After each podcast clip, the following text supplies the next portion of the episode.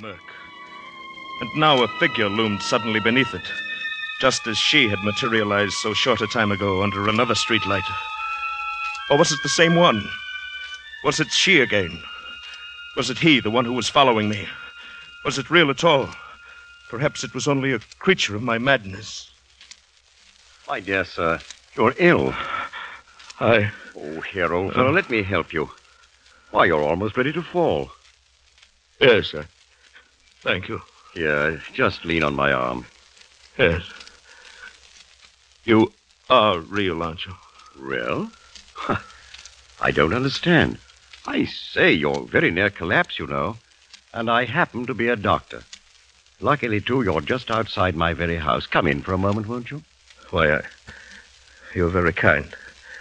Uh, yes, I will, if it's not too much trouble for you. None at all, my dear chap. Please do.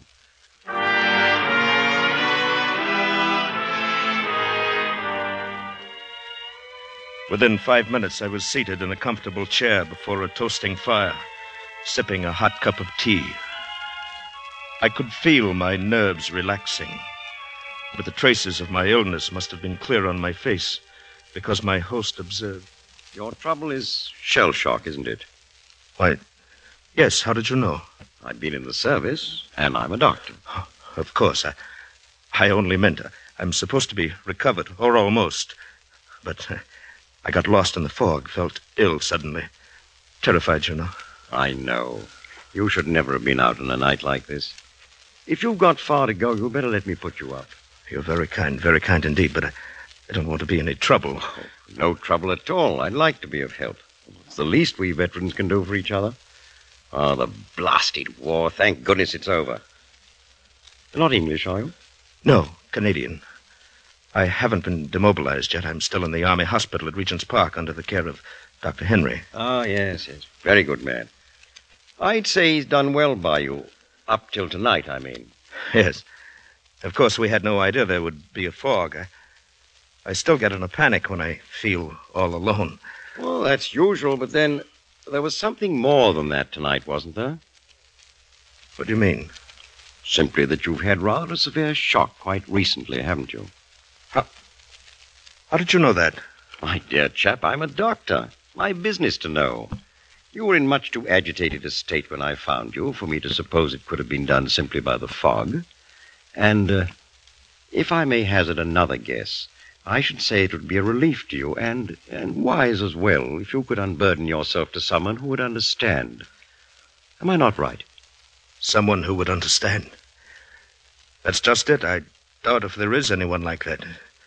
It's so incredible. Oh, the more incredible, the greater your need to tell it. Repression in cases like yours can be dangerous, as, as you must know. You think you've hidden it, but it bides its time and it comes up later, causing a lot of trouble. Confession, you know. Confession is good for the soul. Yes, I suppose you are right. But it is so wildly Oh, unbelievable. Since we're strangers, my belief or disbelief can make no difference. And I think I can promise you in advance that I shall believe all you have to say. Well, but I've got to tell somebody about it soon anyway. I, soon Cigarette uh, to help the telling? Thank you.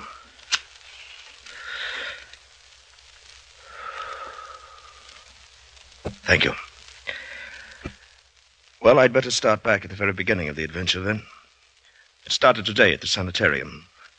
I've been there for some months, and today, when Dr. Henry called to check on me, I knew. it Well, was young going- man, you're as fit as a prize heifer and twice as frisky. The diet here must agree with you. I've no complaints, Doctor, but if I'm well again, then I'd like to get back into circulation. Will you listen to him, nurse, rushing things as usual? You'd think he didn't like us here. The way he bothers us to let him go into town, I'm sure of it, Doctor.